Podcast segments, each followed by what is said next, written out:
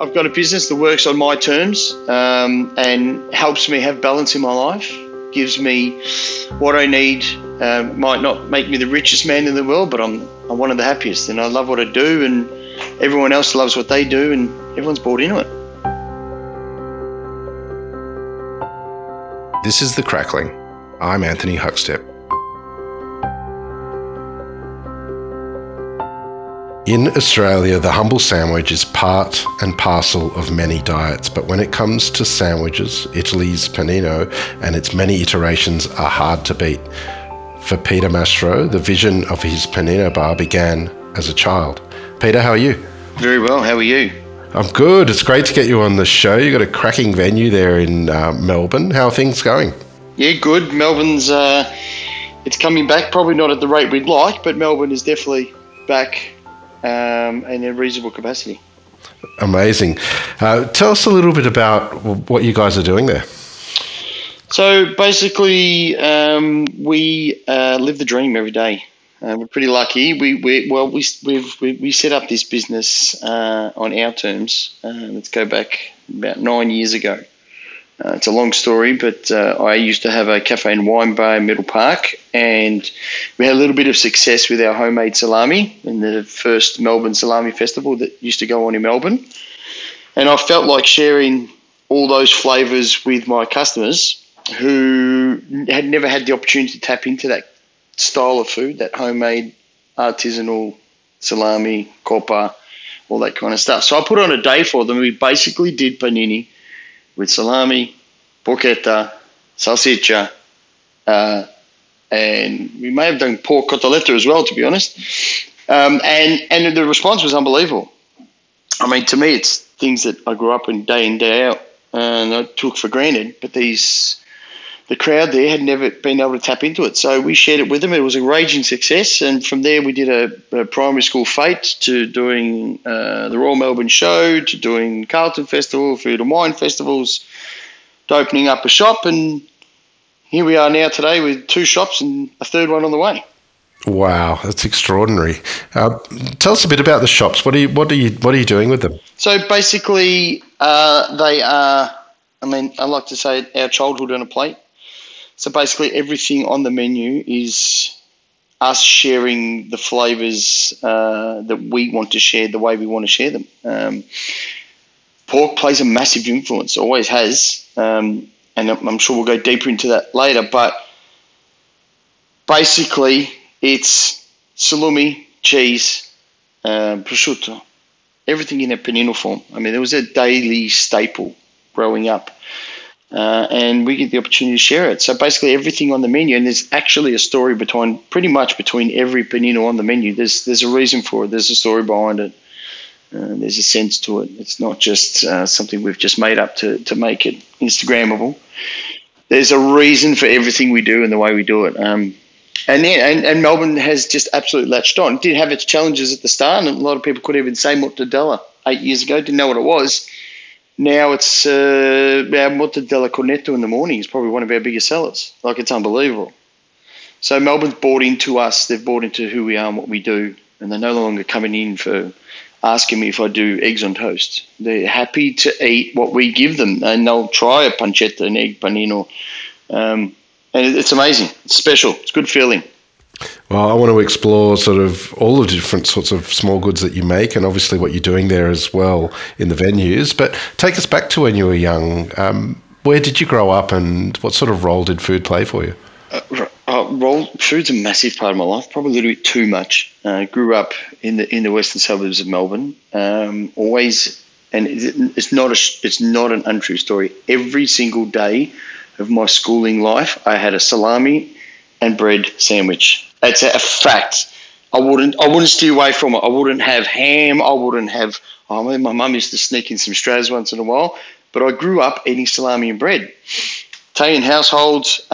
Both my parents, both my sets of grandparents immigrated from Italy, brought a lot of those traditions with them. Unfortunately, a lot of my grandparents passed away when I was quite young, so I then missed out on a few of the traditions, the homemaking of the salami. I mean, we made the sorghum, we did a lot of stuff, but there was a few gaps in there that I never got to tap into that later as a young adult, call it, 18 to 20, I really wanted to get back into that and I wanted to embrace it because I'd missed out on it.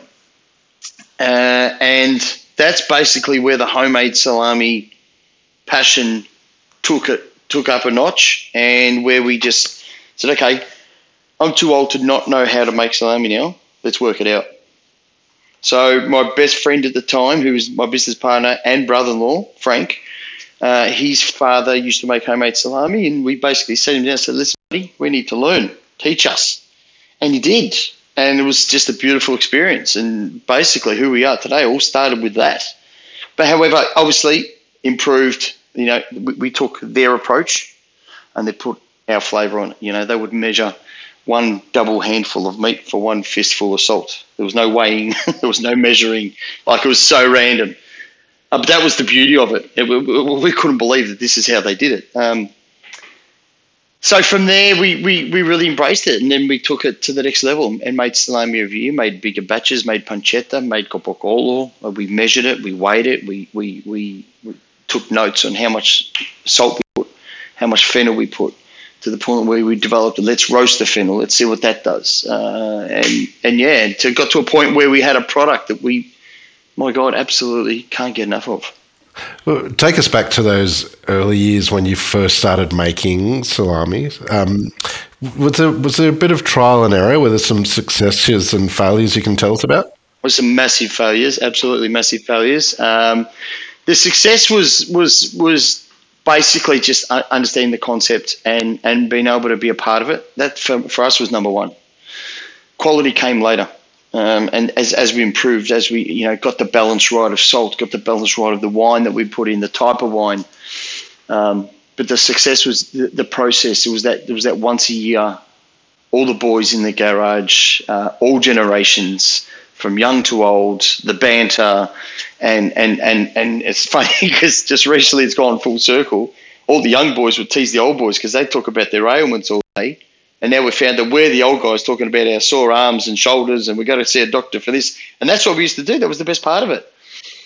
And then from there, you learn these little things along the way that they would leave nothing behind. This whole full circle, use the whole pig thing, is something that we never understood. Use the neck for your copper, use the belly for your pancetta, and they wasted nothing, Huck. They wasted nothing. I'm talking the ear, the tail, the horse, everything else that was left over went into a pot, and they cooked the living life out of it. Sorry for swearing. They kicked the life out of it, added lots of salt, and they made this. They used to call it lardo, and it was just this big pot of salty boiled pork, and they would eat it at the end of the day, and we just couldn't believe it. But this is what they came from. This is what they knew. We don't waste any pig. We don't waste any product. This is, sustainable wasn't a word back then, but it's what they did.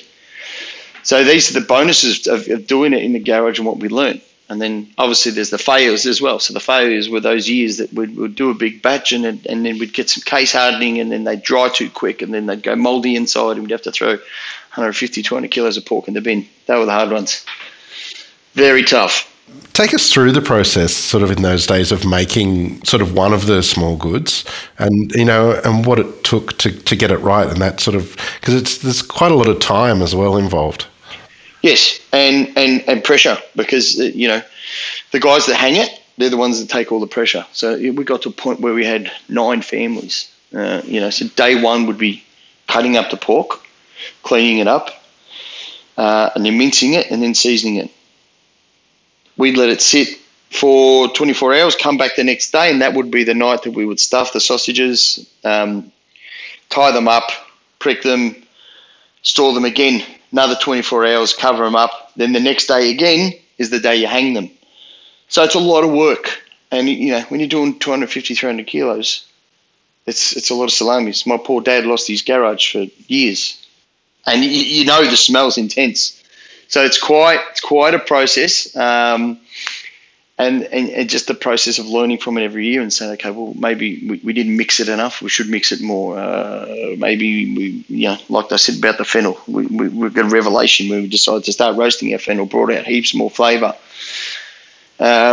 But it's a lot of work. It's messy work. I'm fortunate that I've always been in hospitality and I've had commercial kitchens for us to do it in. We did, back in the day, started in the garage. It'd be freezing cold. Your hands would be in freezing cold meats. You'd be out there from, you know, you could start at 6 in the morning and not finish till 3, 4 in the afternoon. It's a long day. And it's messy. It's messy. Very messy job. But, you know, you love it. You love it. And frying up. Something very special about frying up fresh salami meat on the day, to taste it and sample it. It just evokes this emotion and these memories of your youth, and it's just the flavour and the smell, because there's so much salt in there. It's obviously it's too salty to normally eat, but you do, because it's so special. You do it once a year. So we always fry up a bit. There's always some bread lying around. Someone would boil some pasta. We'd just throw the mince on the pasta and absolutely smash a plate of that. So it was good. It was a festival. Yeah, it went on for 2-3 days, and yeah, it was special. You mentioned that you sort of started making product, and then you became quite happy with what you were creating, and you started doing different festivals and markets and things like that. What was a real turning point for you in regards to, you know, your brand and the product? Probably the fact, I mean, I'd been in hospitality for a while, but probably the fact that I saw an opportunity, and with my brother-in-law, who was an ex-banker and who wanted to do something he loved and something he was passionate about. You know, banking can't be invigorating, but there's something special about sharing who you are with other people, and you wanted to do something you loved. And we saw an opportunity to have a business that would allow us to do that. Like, not a lot of people get to live that dream and just share what they want to do and own it. So it was a big revelation, and to see people buy into it and love it, and then share their stories, and then, you know, little simple things. We would do the caffettiera. So, you know, the Italian stovetop coffee. We would do a caffettiera coffee. Now, 9 out of 10 people wouldn't, A, wouldn't know what it is, or B, think, oh, that's a pretty crappy product. You just have that at home because that's all you can make. But we said, no, we want to share this. This is special. This is not just a crappy product. This is our youth. This is our childhood. This is what we had with our parents and our grandparents. And to see people order that, they've never had one before, and love it and buy into it, has always been amazing. It's always made us feel really special. And now to do it on the scale that we're doing it, you know, large corporate functions. We've done weddings. We've done birthdays, product launches, opening of galleries, like, and for them to want to have us there, so good. And I love a chat, so for me it's perfect. And I get to do things, different things all day. It's not one dimensional. It's the cafe one day, it's an event one day, it's a coffee cart one day, it's a podcast one day. Like, it's grouse. How lucky am I? Tell us a little bit about your hospitality career, sort of leading up to all of this. What were the sort of really key sort of venues for you? It's funny because it never started in hospitality, so I've always been around it. My dad was in fruit and vegetable wholesale. We were in liquor, retail and wholesale distribution. And then there was an opportunity where Dad and I wanted to get into a business, and we found a wine bar in Middle Park, and my dad's been a wine merchant many, many years ago. And food being a massive part of our life, we took the opportunity. We had a wine bar in Middle Park for 10 years.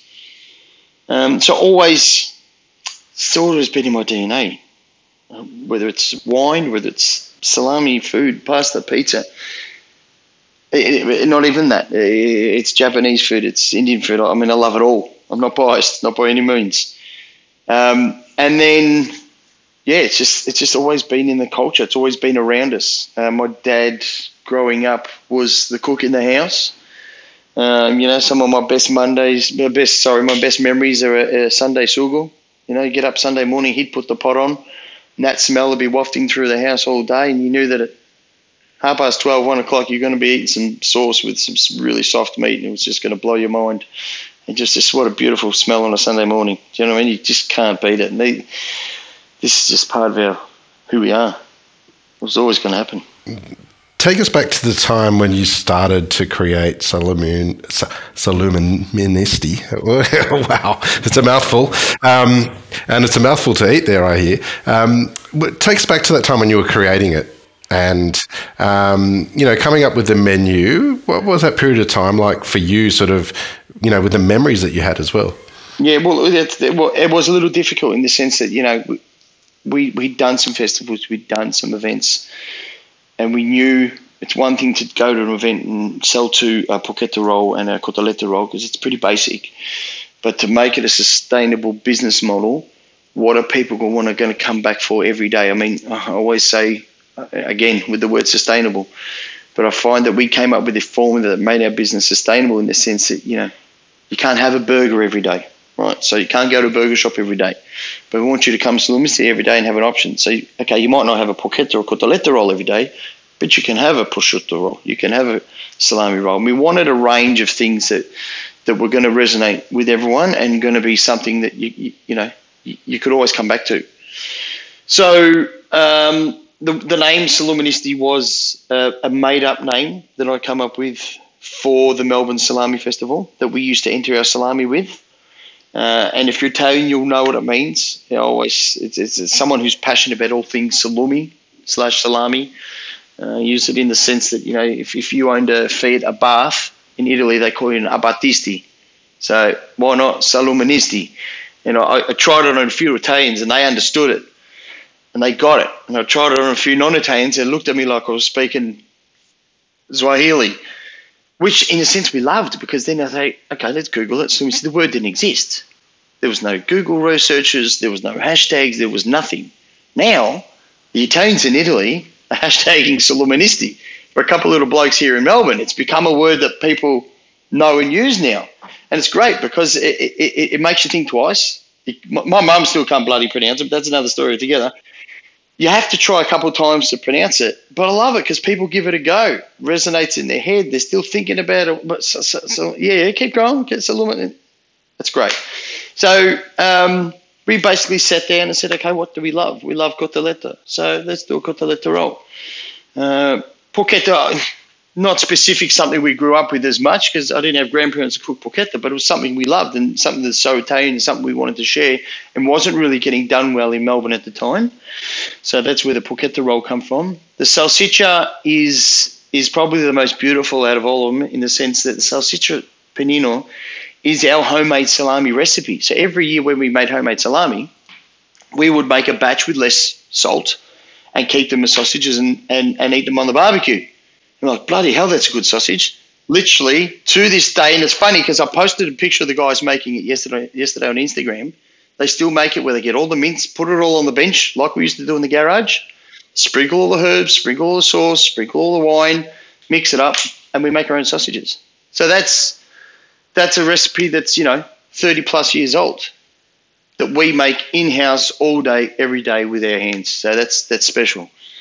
The salami panino that's on the menu today is a salami roll that I used to order every single Tuesday. Tuesday's always been my day off forever and a day, and I used to go to Lygon Food Store. I don't know if you remember Lygon Food Store. Used to have all the prosciutto on the roof, yeah? So I knew the family there. Every single Tuesday, Peter would go there, have a panino, have a coffee, and that's who I was. So I love that panino so much that I make it and I share it with everybody today, and everybody loves it. So literally a story behind everything. They're the main ones. You use a lot of pork. Tell us about sort of, how much pork you're going through. Are you getting whole pigs in, and do you have connections with specific farmers? Yeah, so I'd like to do a little bit more of that, but, with life and business and kids and families, we don't get that opportunity to connect as much as you like, but we do make a conscious effort to use Victorian pork, free-range pork. We get the whole middle in. So our porchetta, where a lot of people won't keep the loin in, we do. So we roll up the whole middle. We would probably do, I'm going to say, 3 whole porchettas a day. So it's 15 a week plus 1 on a Saturday. So we're doing about 16 full middles a week. It's a lot of pork. So it's between 2 shops. And we roll them, tie them ourselves, cook them every single day. 6 a.m. the pork goes in. It's ready by about 10, 10:30. I hand deliver it to our Flinders Lane store, so they've got fresh hot porchetta every single day. Sits under the heat lamp. They shave it on the slicer, so that presents a challenge as it is, because you've got hot fat pork going everywhere. But yeah, it's something else. You know, it's freshly cooked, slow cooked pork that is sliced on the spot every day, and they go mad for it. You know, we'd sell 3 or 4 porchettas to one any other panino. Wow. Well, what's the secret to a porchetta? Like, what's the process you go through to make great porchetta? Yeah, absolutely. So, as I said, keep the loin in. We don't want to waste it. Obviously, it's a lot cheaper just to use the belly, but we don't want that. We want them to get the full experience. And then, basically, our ingredients, we don't use garlic. We find it's a bit intense. So, roasted fennel, thyme, rosemary, lots of salts, all the salts, pepper, and we use a bit of dry vermouth just to give a little bit extra love. Massage it in, roll it up, tie it, score it, and then we let it sit in the fridge for a few days before we cook it, so it can dry up a little bit, unwrapped, so the skin's nice and dry, so when it goes in the oven, she's ready to go. And obviously, crackle, crackle, crackle. Everybody loves crackle. Pardon the pun, this is the crackling, but you know, without it, you've got nothing. So we make a very conscious effort that every single panino gets a piece of crackle in there, that when they get to the middle of that roll and they cut through it, they lose their minds. It needs to be in there. And cook it slow. You know, slow and steady wins the race. If we rushed it, it just wouldn't work. Do you have a one or two favourite small goods that you make that you can take us through, and how you make it and what's so special about them? Well, our homemade salami is probably our greatest hero. In our later age, we don't do the big, massive, fat, long ones anymore. We like to keep to a natural casing, keep it simple, small, traditional, really Italian-looking cacciatore-style salami. So that's probably our favourite. We use fennel. It's kind of you like fennel or you don't like fennel. There's 2 types of people in the world. We love it. So we make sure there's fennel and we make sure there's chilli. Hands down, it's a fennel and chili hybrid, so it's not particularly Sicilian to use fennel, but we love it, absolutely love it. And again, that key is to roast it. And being in the natural casings, being smaller, it leaves a lot less opportunity for you to lose the salami and for it to get, you know, dry unevenly, to get your case hardening on the outside, for it to rot in the middle. You know, you can cure a cacciatore in 3.5 to 4 weeks, but the times we did throw salami out, we were doing long ones, big ones. They were, you know, 40, 50 mil wide. It just presents more challenges. But then on top of that, things like coppa, something that's really not appreciated. We used to make our own coppa. It's really basic. It's really easy to make. It's pretty hard to stuff up, so we love that. We've done guanciale, we've done pancetta, but for me, it's the humble salami. You just can't beat it. You can't replicate it. You can't buy it. And it's got to be homemade.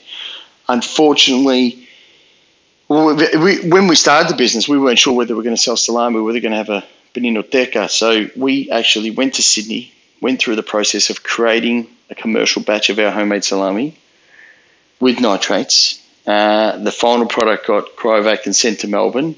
We cut it open, we ate it, and we're like, rang up the producer and said, something's wrong, this isn't our salami. He's like, yeah, it is. I'm like, it's not. I promise this is not what ours tastes like.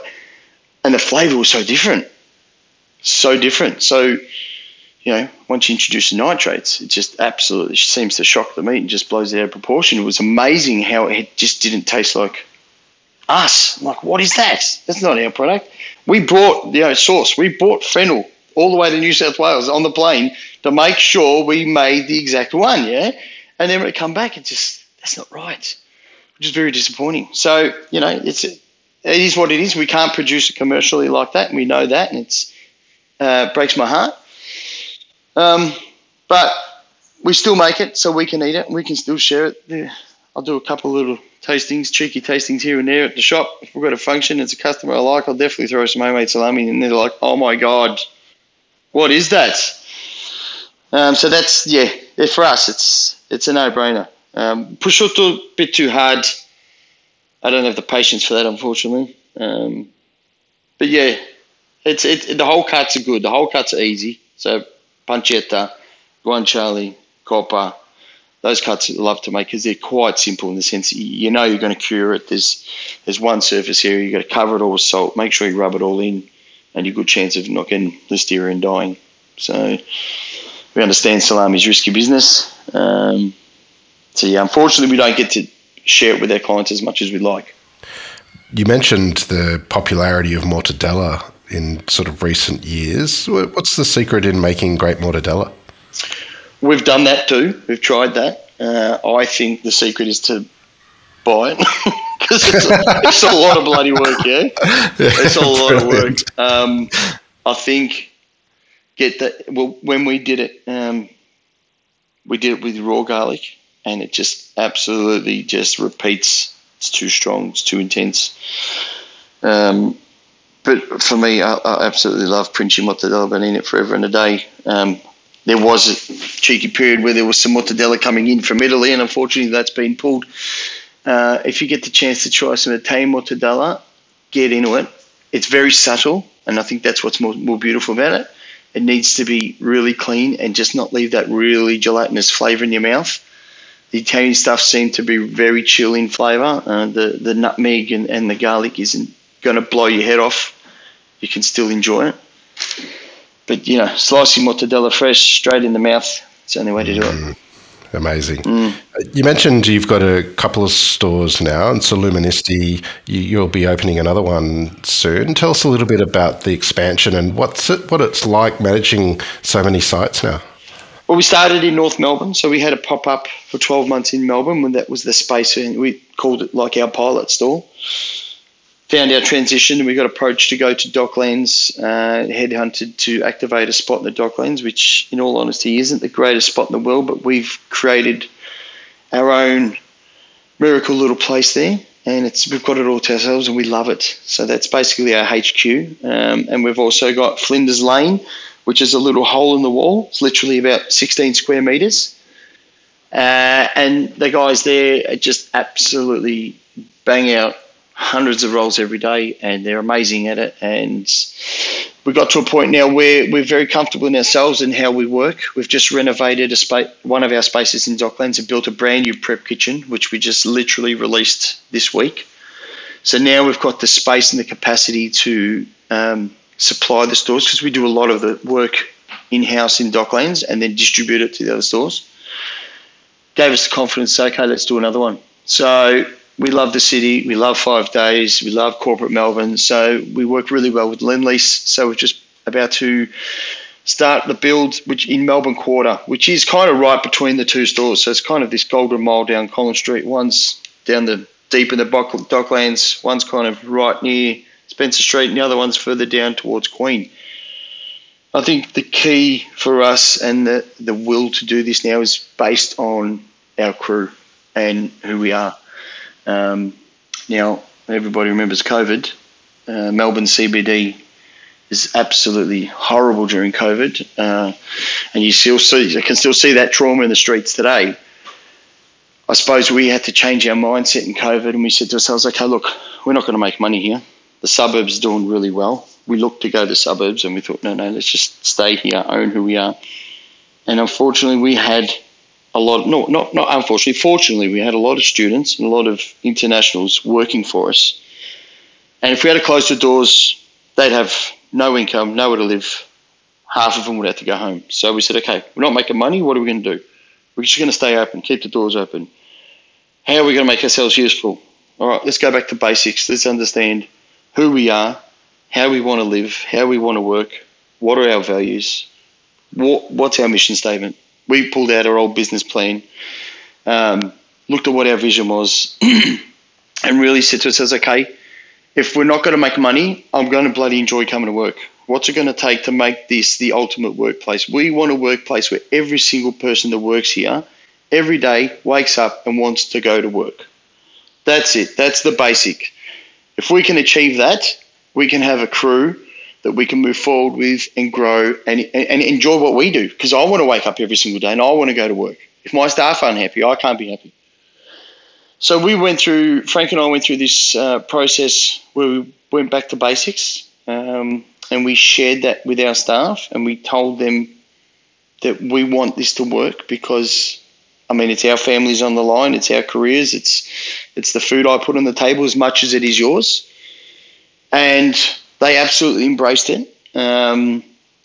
And now we actually live day by our values. They're our 10 commandments. Yeah? And we make our decisions, business decisions, personal decisions, staffing decisions, hiring decisions, all based on 4 values that we come up with. The main one being family. And, you know, it's as simple as treat people the way you want to be treated, and you'll get the respect and you'll get the best out of people. I had a lot to learn myself. I mean, I'd been in hospitality a very long time. It was a massive transition for me. There's always been this massive gap where the boss and the staff and the, you know, or the kitchen and the floor staff don't talk and all this kind of stuff. I'm like, no more. We are all on one page here. We are all family. We are all equal. Whether you wash dishes, whether you make coffee, whether I'm the boss, I talk to you the way you talk to me. And we believe in it. And it's been a revelation. It's gotten us through COVID. It's helped us return from COVID. It's helped us recover from COVID. And without being a smartass, I told you so. Look at us now. We've just renovated our shop. We're about to open our 3rd shop, and I promise you, probably the best crew in Melbourne. These guys are unbelievable. Now, Frank and I treat them as well as we would treat our kids and our wives, and we want to do that because we want them to respect us and we want to respect them, and it allows us to live the dream. Like I said earlier, have the business that we want to have, and for them to believe in it and share it as much as we do. And I'm very confident that you can come into my shop and ask any one of my staff members if they like being there, and I know what the answer is. Well, you've created the most incredible brand there in Melbourne that's incredibly unique. What do you love about what you do? Oh, I get to talk a lot of shit all day, every day. I love it. Yeah, and I get to be me. Yeah, I get to be me. Frank and I got both very different skill sets. He's a numbers guy. I'm the one that shakes hands and kiss babies, and I love that. I love to get out and about. I love to talk. I always say I'm probably Melbourne's most overpaid courier because I'm the one that takes all the catering out. But I mean, I love it. I go to see clients. I go to other people's workplaces. I deliver for friends. I do everything. And when I go there, I get to see them and make a lot of noise, drop off the food, see you later. I love to jump on the till for an hour and a half during the peak period of lunch. I feel like I'm sometimes like the bloody conductor at the circus. And I love to make a lot of noise and scream and shout, and then I just drop the mic and go. But it's I get to be me. It's bliss. I mean, to be in hospitality and love it are 2 things that don't always go together. I mean, there's a lot of people that love hospitality, but they don't always get the opportunity to really enjoy it. Do you know what I mean? So I love that I can do that, and I love that I can come home and switch off and go into dad mode and family mode, and I get the best of every world. And I love that we're closed on Sundays because that's just a rule. We could be open. We should be open on Sundays, but we just made a lifestyle choice. So no, we close the shop on Sundays. Everybody's home. All the staff, all the family, everybody's together on a Sunday. Yeah, so I love that I've got a business that works on my terms and helps me have balance in my life, gives me what I need, might not make me the richest man in the world, but I'm one of the happiest, and I love what I do, and everyone else loves what they do, and everyone's bought into it. Well, Peter, you're an inspiration, and it's an absolute honour to have you on The Crackling today. Thank you. That's a strange thing to hear. Well, please keep in touch, and we'll catch up again soon. Absolutely. Take care. This is The Crackling, a Deep in the Weeds production in partnership with Porkstar. I'm Anthony Huckstep. Stay tuned as we catch up with some of Australia's best chefs and pork producers to discover what makes Australian pork so special.